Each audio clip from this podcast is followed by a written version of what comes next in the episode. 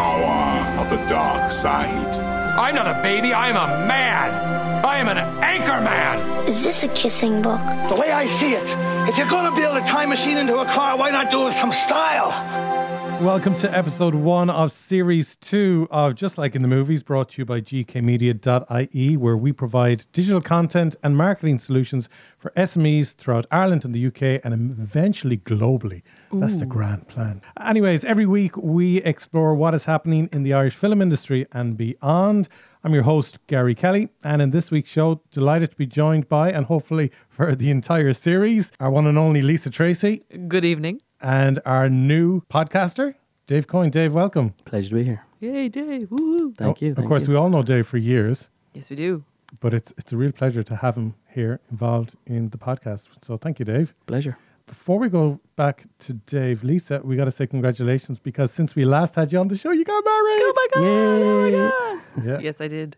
Magic. And you've been on holidays practically ever since. Yeah, I'm going to stop that now, Yeah. though. Dave, for our listeners who mightn't be familiar with your background, do you want to give us a little bio about yourself, please? Ooh, I a movie buff since I was knee high. I studied film. I've studied acting. I've studied multimedia. I'm a multimedia professional. I go to the movies too much. I kind of eat, breathe, and sleep movies. I talk about movies. I do table quizzes about movies, and I'm probably the biggest James Bond fan you'll ever meet in your life. And he's got the cool car to go with it. That's yes, true. I, yes, I do. And you're involved in the film Fleadh as well for years, so people might know you from that. I was uh, the events coordinator for the Film Fleadh for approximately 10 years, on and off. And, uh, m- you know, made a lot of contacts there. Uh, worked on a few films with various people in various capacities in terms of production design, script, location manager, etc., etc., bits and pieces until I found my current niche in the corporate world of media, you know? That's where we all end up, isn't it? yes. Okay, excellent. Well, this week's podcast, I will be speaking to Irish actress Amy Huberman about Finding Joy, which we'll also be reviewing. And we will be taking a look at that big, phenomenal movie, Star is Born, Star is Born, directed by Bradley Cooper. And also, me being a big Queen fan, delighted as well that we're talking about Bohemian Rhapsody tonight. First of all, though, let's take a clip from the movie A Star is Born.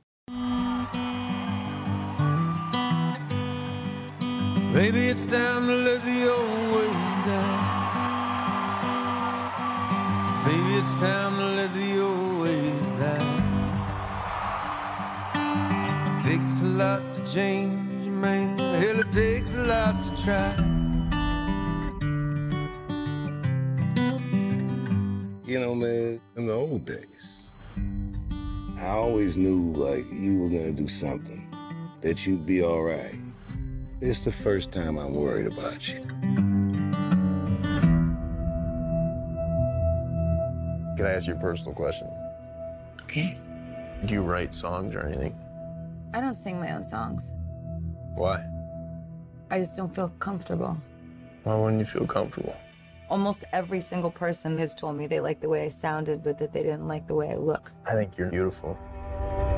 I'm falling. Hey, What? I just want to take another look at you.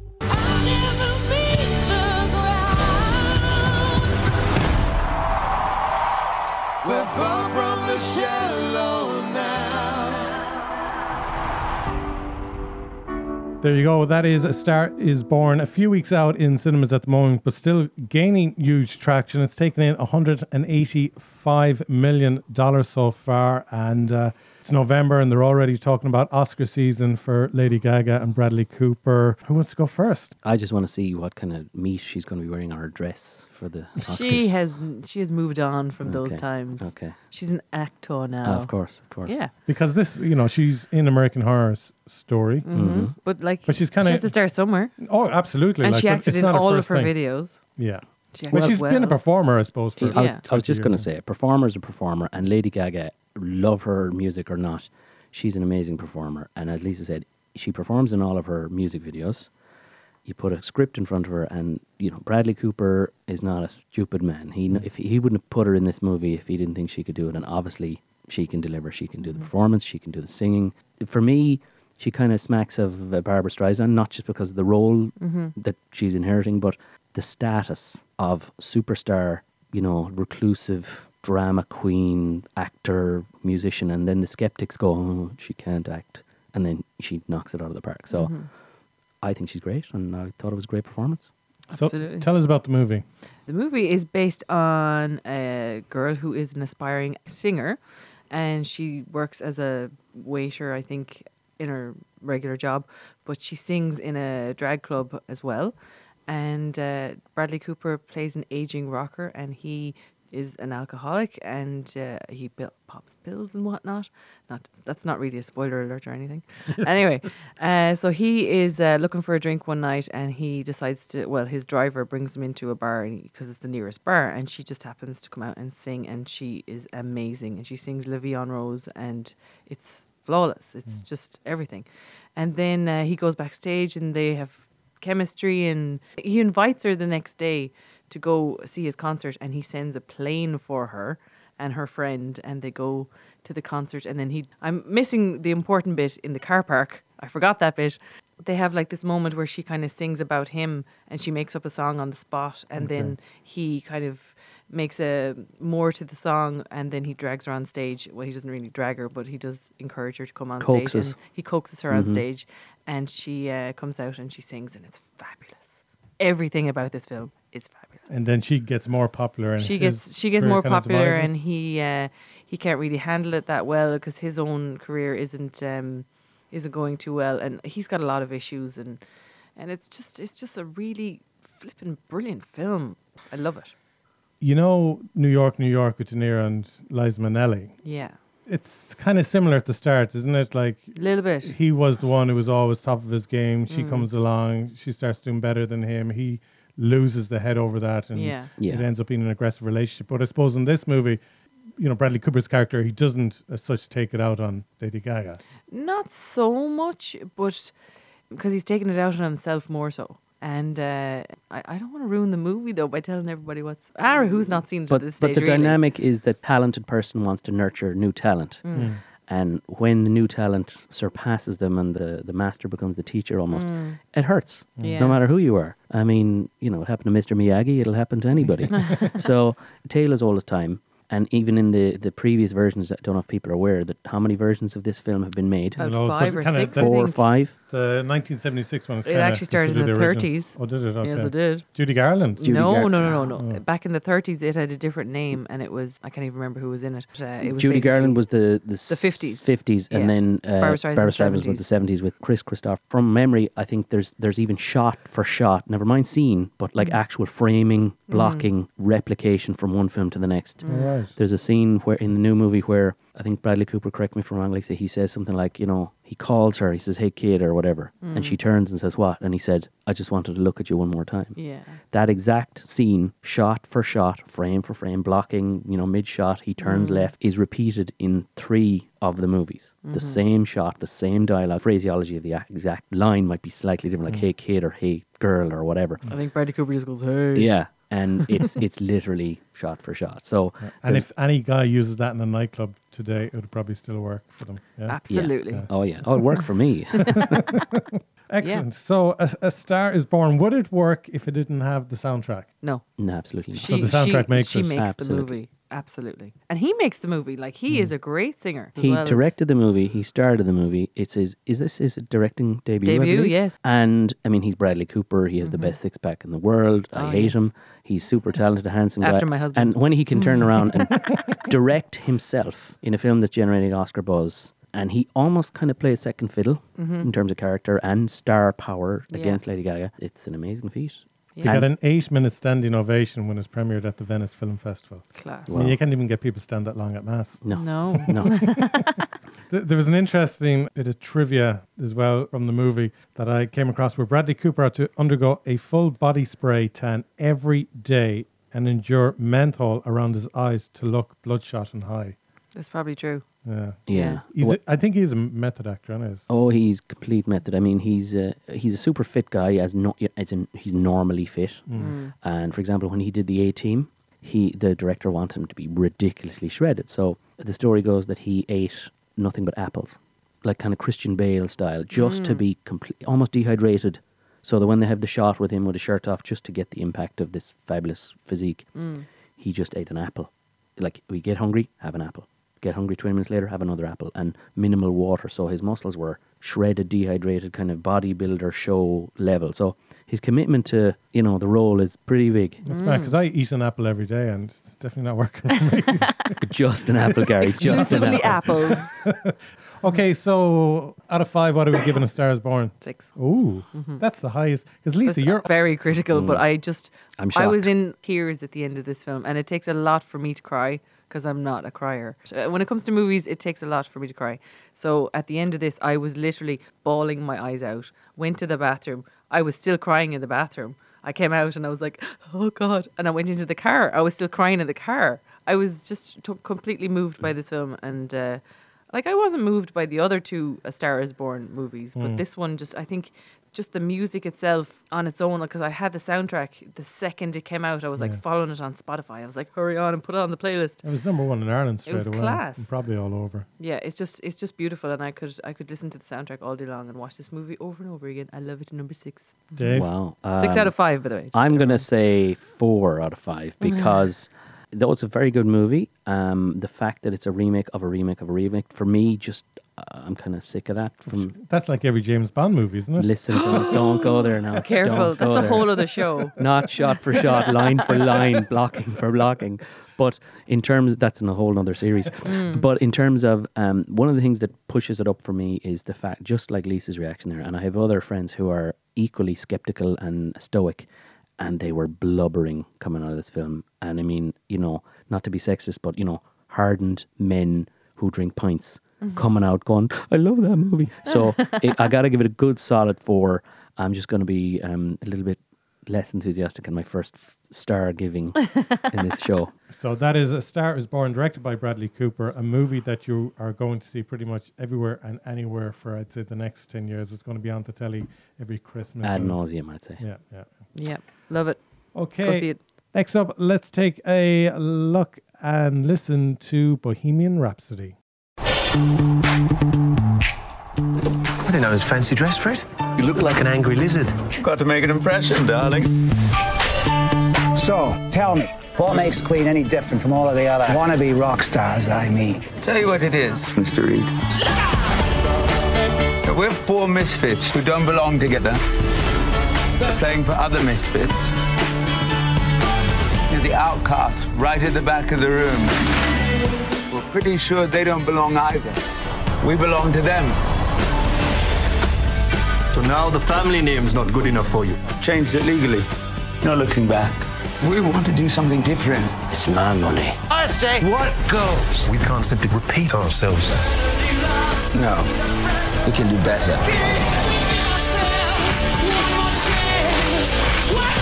Freddie, could you tell us about the rumours concerning your sexuality? Queen, how long can that last? You don't make decisions for the band. Can't afford marketing personnel for your business? Don't worry, just head over to gkmedia.ie where you could have your very own professional marketing team for less than 100 euro per week. Check out our marketing solutions packages by visiting gkmedia.ie. There you go. That's a clip from the Queen movie, directed by Bryan Singer, who, of course, brought us Usual Suspects, X Men, many other movies. But, of course, he didn't actually get to finish the film because there was a bit of argy bargy on set mm-hmm. because I think he was just quite absent for a while. And our lead actor was given off to the producers, and Bryan Singer got the mm-hmm. boot. And someone else had to step in and finish it. But this movie, is, it's had a bit of history because originally Borat, mm-hmm. also probably better known as Sacha Baron Cohen, yes. yeah, was to play Freddie Mercury, and um, I don't know who knows too much about the history of that. No, that's a different a different version. It's not the same movie. It's a different version of Freddie Mercury, but it's not Bohemian Rhapsody as this one is. But I think the But it original is- plan was because With Singer? Queen have the rights, Yeah. the film rights, and the Oh. original plan was to make more a Freddie Mercury biopic, Oh. and they didn't like how it was more about Freddie Mercury and his vaudeville lifestyle, shall we Mhm. say, Mm. and it- because they wanted more to be about the band. Yeah. Yeah. and then they had that picture scrapped, Oh. and then this one came to fruition. That's my understanding. Yeah. Okay. I mean, it's it's a very complicated thing, and it's kind of reflected in the story of and the reality and the history of Freddie kind of ran away with himself, and then he got offered this, you know, Robbie Williams esque, uh, you, you know, Contract. contract to do his Mhm. own thing, and he left the band behind, and he didn't This was in '83, then, is it? this was, this would have been 83, 84, yeah. And then it went belly up, really. His music wasn't very good. He, he, he no, he, uh, his solo music Mhm. wasn't, uh, it wasn't Queen. Mhm. It was. Living on My Own. What a classic. Yes, but it wasn't Queen. Yeah. And his life fell apart, his personal life, etc. And when he realized this and he went back to Queen, he realized Queen is Queen is Queen. And the Mm. band were after that when they reconciled. It's even in the movie that that uh, everything was split four ways. There was none of this. Oh, I wrote that, and I'm going to get more royalties. But there was originally, be- because I read Jim Hutton's biography, who was Freddie Mercury's lover, partner for the latter years of his life, Mhm. who was a man from Roscommon. yes, indeed. Oh right. Yeah. Oh. And a lot Played of, by an Irishman too. A lot of the tension started off when Freddie Mercury had he wrote Bohemian Rhapsody, and then Roger Taylor wrote another song like something about driving my car or something. Oh, yeah. And one was on the A side, the other was on the B side. Mhm. But Roger Taylor was getting the same royalties as Freddie Mercury was, even though everyone was really just buying the record because Bohemian Rhapsody was on it. Wow. Yeah. And that's what started kicking off the tension. Years later, they said, look, let's just put it down as Queen or, or four names. So Yeah. it's cutting out all that. Yeah, yeah. I think that was starting back in the and late 70s. That yeah, and that that ethos after Freddie died and this movie came forth, that same ethos of look, it's about Queen. It's not about Freddie. Mer- Now, obviously, the movie is heavy on Freddie, Mm. um, but the band feature hugely. For me personally, my favorite actor is Joseph Mazzello, who's the little kid from Jurassic Park. He plays the bass player in the band. Does anybody remember that? No. From the original That's the Jurassic guy from Park. Jurassic the Park. little kid Joseph Yeah, Mazzello John Deacon. from he plays John No Deacon. way. He you know dum dum dum another one oh bites my God, it he is him. wrote that Jeez. riff You're right. and Joseph Mazzello played that character and for me Tim. he played in Jurassic Park. yeah he was the little boy he is a fabulous actor and I every time I see him I love him as soon as I saw him even though the movie is about Freddie Mercury and Rami Malek and the fabulous character every time he's in the shot I couldn't take my eyes off and I thought he was fabulous No. and he stole the show for me And ironically, John Deacon really has nothing got to do with Queen anymore. yeah Oh, is he dead? No, No. he's- No, no, he's very, he's probably very, very, very, very wealthy right now. If- oh, I'd imagine, Oh. yeah. But like he hung up his hat after the, the Live Aid concert in Yeah. 91, 92, Ah. uh, whereas Roger Taylor and Brian May kind of Kept, kept it going. going. Mm. But he was, you know, he was classic Queen. He made his money. He got it. He he was there for whatever. What is it? 13, 14 years Mm. of Queen, and he the ba- Freddie died, and he said goodbye. Yeah, yeah. The two Mm. boys, for whatever reason, just creative reasons, they kept going. But I think we're talking more about Queen than the movie. we are. We need to talk about the movie. Yes. Let's let's get back to Bar. But are we Barstax. glad that the movie is about Queen? As to me, it would have been more interesting having a movie about Freddie Mercury because he was really, there was enough for Freddie in it? I thought but he's the more interesting person out of he the four is, of them. but I he? thought they they did focus plenty on him. I don't think it like they didn't go into the background of Brian May or Roger Taylor or John Deacon. They just focused mostly on Freddie.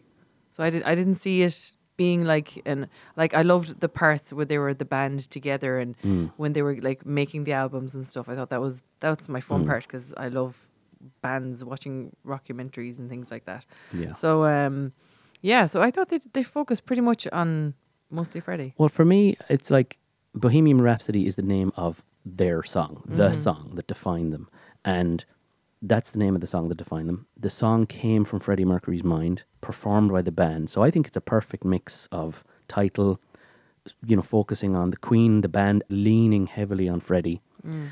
And my favorite moment in the movie is um, the man who lost Queen, the, the record producer, Oh, yes. played by Mike Myers. Mike Myers. Brilliant. And he has this line that says, uh, Mamma Mia, let me go. That'll never be headbanged by anybody anywhere. And the irony of Wayne's World, yeah, yeah. Brilliant. it just tickled me pink, that particular reference. But I thought that the the balance of the movie in terms of the story with Freddie was heavy, as you said, um, Lisa, but it wasn't the overriding thing. Queen were there in the Mm. movie as well. But uh, I think it was balanced quite well. Yeah. It has gotten a lot of mixed reviews Mm. since it has come out. People, as I said, do have issue that the story that was told didn't need to be told as such about the band, or the fact that it ends with that big concert in 1985, which kind of gave them a, another go at it. They could have been a completely different. It could have been a more controversial. Had they movie, had they suppose, added another it? half an hour and given like the last couple of years of Freddie's life, it would have been a completely different Yeah. film.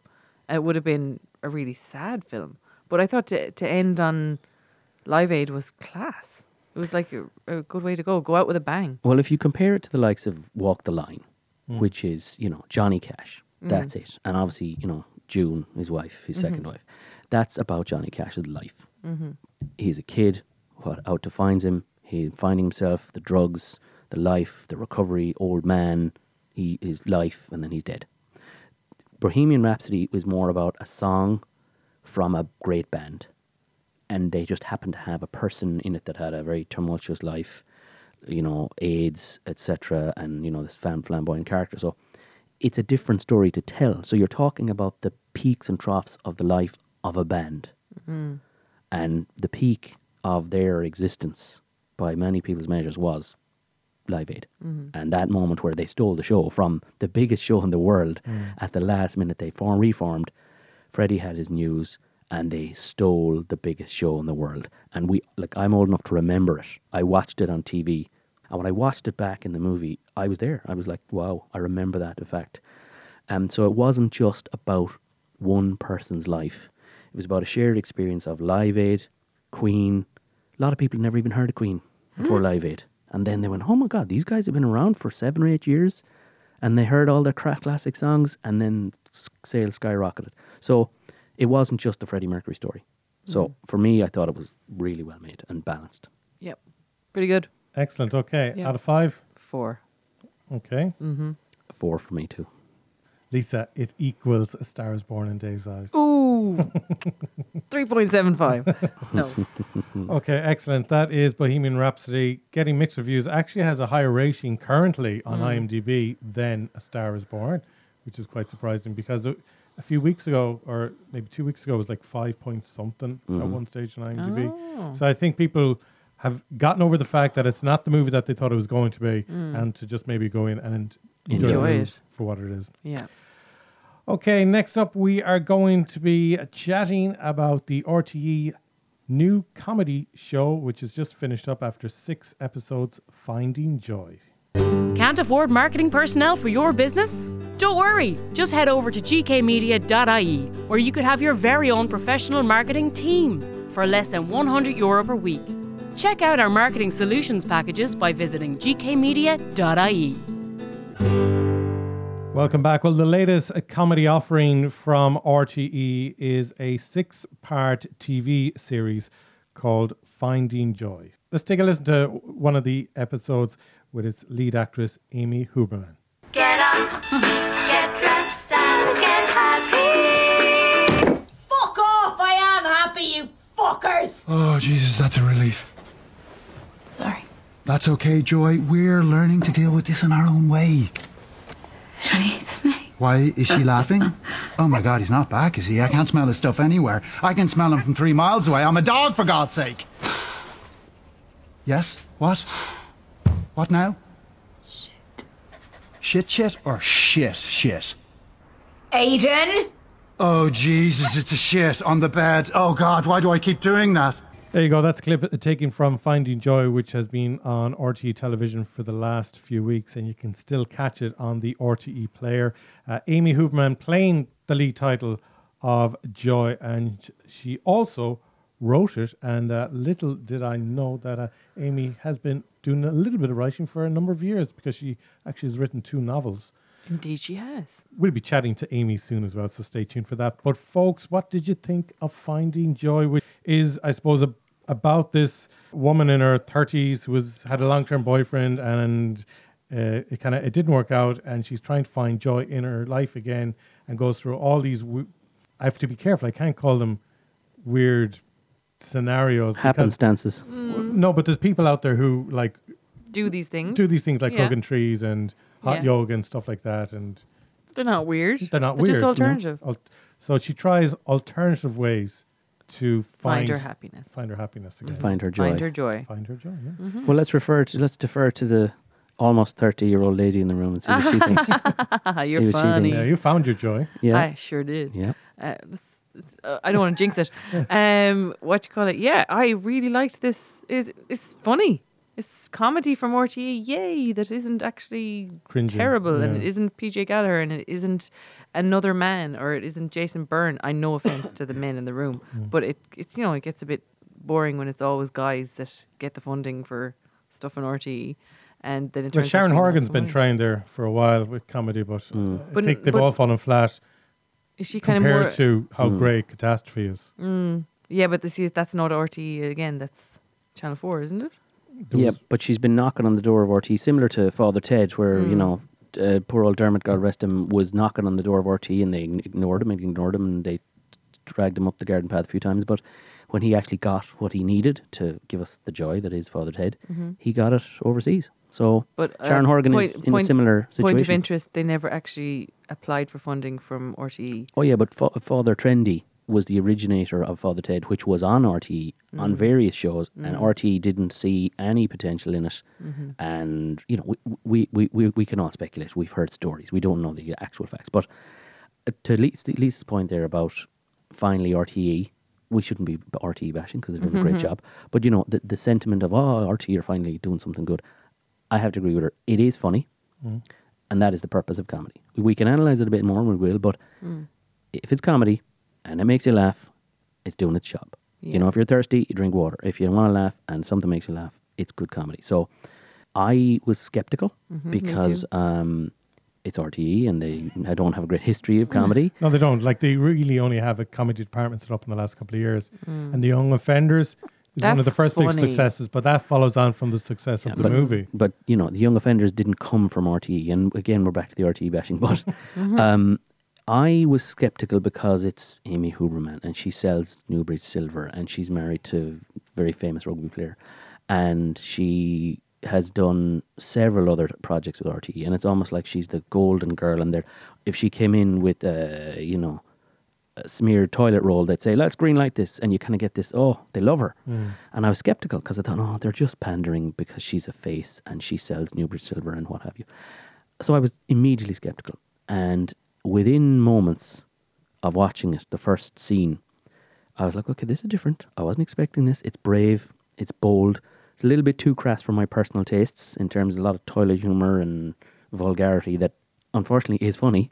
You know, it is funny, but I think it's just they're doing it too much. They're hitting these vulgar notes too much, like four or five times in an episode. Mm. And then you kind of go, oh, that was weird. And then you watch the second episode and there's more of it. And it's like, okay, it's funny, it's getting the laughs, but, you know, there are other places you can get laughs. But it, it, it is funny, it's sharp. And I have to say, I've, I've worked with Amy Huberman on previous productions before she was Amy Huberman. She was just an actress. Mhm.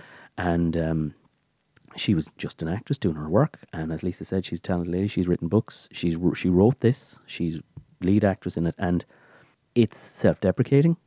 She there's a certain Bridget Jones-ish Mhm. kind of you know pulling at her own frailties, and she's not afraid to look silly or ugly, even though it's very hard to make her look ugly. She's a very pretty lady, Mhm. but um, I was pleasantly surprised. I have to say. Yep, delighted.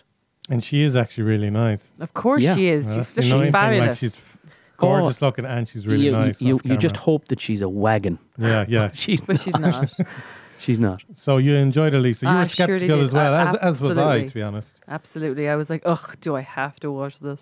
And I was like, yay, it was actually enjoyable. Yeah, I just thought it was a l at times a little bit too preachy. Sometimes I think an American audience appreciate being told the way you should be. Like Yes. even last night, I was watching because I got Sky Cinema. Ooh, Very excited. Mhm. Yeah, I got the Welcome to the green light in the house. Yes. So I got Sky Cinema. So download about forty movies, and last night I decided to watch Justice League.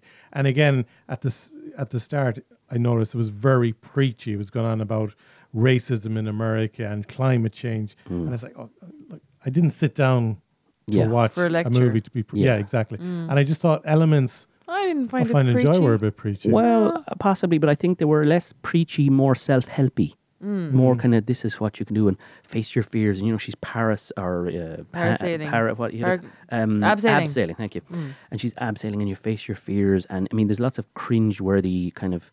There's lots of elements of really good classic comedy in there, like Inbetweeners. You know, cr- cr- Mm. pure, r- unrealistic, cringe-worthy stuff that if it happened in real life, you would just say, "I'm out of here." You Mm. wouldn't face it down. Um, you know, where she's being thrust into this new job by her maniacal bosses, and she's forcing herself to do it. And she has this wonderful friend who's forcing her to do things, Mm. and then she goes to a a boxing thing, and she happens to meet the The fu- the current girlfriend her current girlfriend. ex-boyfriend. This kind of you know contrived sitcom stuff, but it somehow it works, and I, f- I found it quite brave and fresh. And then you know the little subplots of, you know, the richness of the subplots of where she goes to m- her, she goes to, she has to go to this um, health farm, and she has nobody to go with. So her Mm. best friend is like, I can't go. I'm you know going to pop. I'm pregnant. I'm nine months pregnant, ready to go.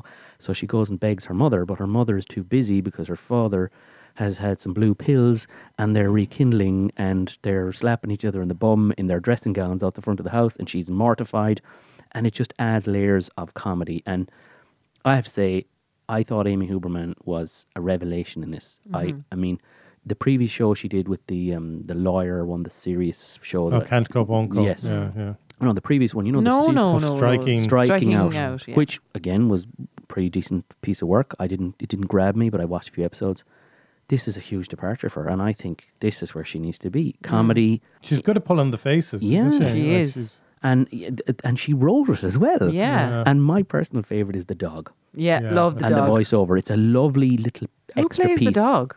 Good question. Human Aiden is uh, Peter Lord MacDonald. O'Meron. Oh, Peter, Peter McDonald. McDonald, who, he was in Ah. I Went Down and Hmm.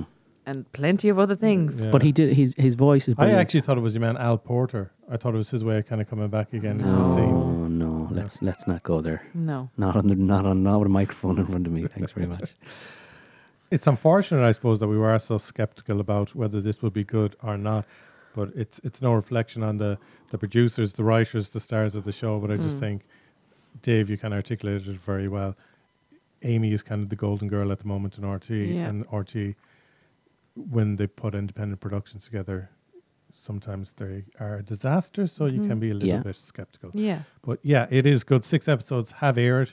I want to see more. Uh, yeah, Yeah. I, I've only seen Yeah. three, and I will watch the rest of them because I, I genuinely think that RT, and again, no offense to RT, but I think RT are very much um, punching above their weight here, and we need to, with the help of shows like this, we need to remove the stigma from RTE Mm. and give them credit because they've Mm. done a great job. And Amy Huberman is a talented lady. There's Mhm. no question about that. Dave Coyne for Taoiseach. Absolutely. Excellent. Okay, that is Finding Joy. I'm sure um, we'll be seeing uh, the second series next year. It's getting mixed reactions, but some of the reviews are just silly. Like, it's not funny. That's that's like the reviews that's been put up online and Yeah. stuff. but- Ah, keyboard warriors. Yeah. yeah, exactly. So do give it a watch. It is on the RTE player. But as I said, I did catch up with the wonderful Amy Huberman. There you go. And uh, this is me. I'm having uh, a little chat with Amy at the Fesh Summit. Amy Huberman, thank you for joining us this afternoon here in Galway. Congratulations on your new TV series, Finding Joy. People would know you, certainly in Ireland, as an actress. You wrote two novels, so this isn't your first turn at writing. No, but um, I, I guess it's been a, a good few years now since I wrote the books. And I've been writing a film script for the last few years, well, a couple of years ago.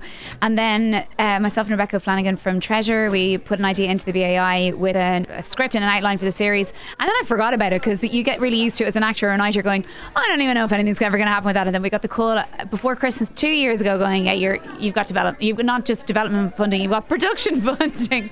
I was like, oh my gosh. Then I just, I kind of, I, I knew what I was doing acting wise. So I kind of cordoned off a little bit of time for myself, got lost in that, got myself an office, went, right, let's hit this head on. I don't really know what I'm doing, but I've read enough scripts over the years when you're auditioning, when you're doing all that stuff to kind of go, right, I'm going to try my hand at this. I'm going to do it. It's, it's now or never. But going from writing a novel where it's just yourself maybe dealing with a publisher and that's it, it's a lot more collaborative when you're writing a script. You've so many chiefs involved in giving their own opinion, and often afterwards, a writer can feel that their work was saturated too much by too many opinions. Did you have that difficulty? Not at all. Do you know, the environment that I worked in was really supportive. And in a way, you want opinion as well, but especially with comedy, you're like, is it, you want somebody to go, this is working or not? because, and I, and I always said that going into this, like, I, I'd never written a TV thing before. I'd never got involved in that side. So I wanted as much help as I could get. And I was open to that. And I think once I knew and I was happy with the comedy in it, the story, with the voice, that it was, I, I wanted to take, I wanted to take advice. I wanted it to be a collaborative thing because it's less scary when it is as well.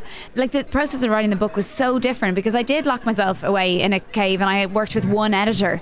Um, so we just had our own little thing and then it gets published and it's out in the world where you know you're used to being on a set and you, you know how big that is you know how collaborative that is. And then you know seeing the different stages through of this was very different but it had been a long time since I'd written the books. So eh, I, I guess I, I, I know the film world I know the TV world I know that you know the you, producers and cast and crew and everything. So I know that it's busy. So yeah I, I, I found I found the process different but I, I loved it Do you find though that you know when you're writing a script that you need a certain method to kind of go away and sit down and get the ideas together? So, for instance, some people might go to a beach and sit down for the day writing, or they put on their favorite soundtrack. I just have to sit and do it. I don't think a huge amount about the script when I'm not there. I realize that I only really have about two or three good hours in me a day. And I think that I can faff and I can procrastinate as much as the next person. But I think if I, and some days are better than others, there's days where I'm staring at the wall. But even if I do even half a page that has got something, a kernel of something that'll lead to something else, I'm like, okay, it hasn't been a total waste of time. Other days it flows and it comes out.